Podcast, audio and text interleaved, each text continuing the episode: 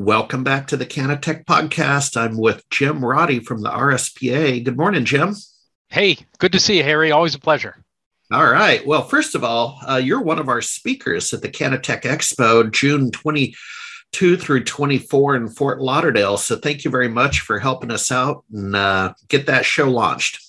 Well, thanks for having me. I'm definitely looking forward to it. And we are actually just recording a podcast yesterday, not talking about cannabis, but talking about how the managed services world and the retail IT world used to be totally separate, like they were almost strange. And now we're starting to see overlap in terms of, you know, uh, folks in the retail IT space, the point of sale space, adapting managed services best practices. So looking forward to see those worlds colliding uh, from a cannabis standpoint uh, in June.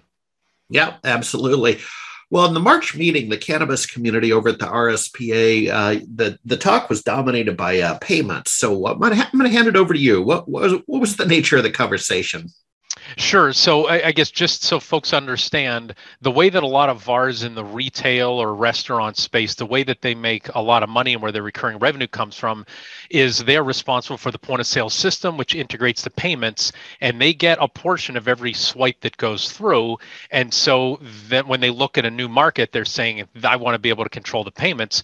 Well, obviously that isn't the case, you know, from a cannabis standpoint right now. And so the, that's where the conversation always starts. How do I get credit card swipes? And then if i can't what are the other alternatives and so that's a lot of what we talked about in terms of what are the alternatives whether it's um, from a crypto standpoint some sort of debit solution and then a big conversation was about cashless ATMs, and we talked about that at the March meeting and also uh, at our Inspire conference, where we have some resellers who are doing that.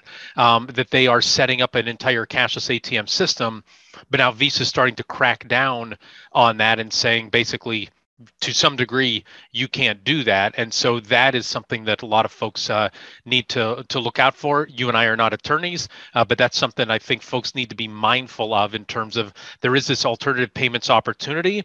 It's a great way to get into a dispensary. And if you're handling the payments when credit cards you know when things become federally legal you can use credit cards. And so you can look from these alternative payment standpoint and uh, the cashless atms and then you just kind of figure out how far am I able to go uh, with this? But if you are able to do it, uh, it's certainly something that, that is of interest uh, in terms of how do you start handling the payments uh, in in this space.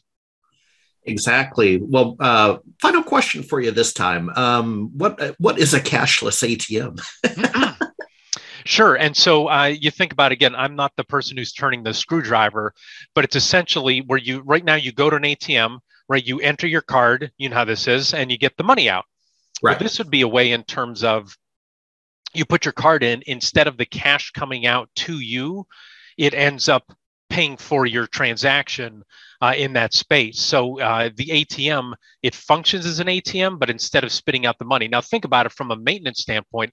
If it's all digital, it's way easier for somebody to maintain, right? You can just keep going on and on and on with that because it's all electronic payment. So that's the downside of trying to manage an ATM, or if you're inside a dispensary having an ATM, you know, somebody's got to refill and you can run out of cash. If it's all digital and it's just rerouted somewhere else, uh, you can go that way. So again, I like we linked in the last um, notes from the cannabis community.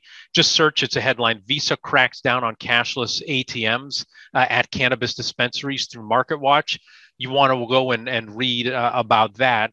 Um, but what folks are saying is, you know, somebody asked, are these things being cracked down on? And the answer is, to some degree, yes. It's not every single cashless ATM, you know, Visa's going after, but they're going after uh, some of them. Anecdotally, is what we're hearing, and so it's something you really have to uh, have to watch out for. So folks cannot wait for the Safe Banking Act to pass. They cannot wait for these things to become federally legal, and then people wouldn't have to jump through all these hoops. And you'll say, you know, three years from now, what's a cashless ATM? People won't even need to pay attention anymore, right? Because it'll be a thing uh, of the past. But uh, it's something that folks should uh, should definitely look into, whether you're in it or whether you're considering to be in it. You gotta, you know, make sure you measure twice and cut once. All right, there we go, Jim. Okay, thanks a lot. We'll talk to you next time. Thanks, Harry. Always a pleasure.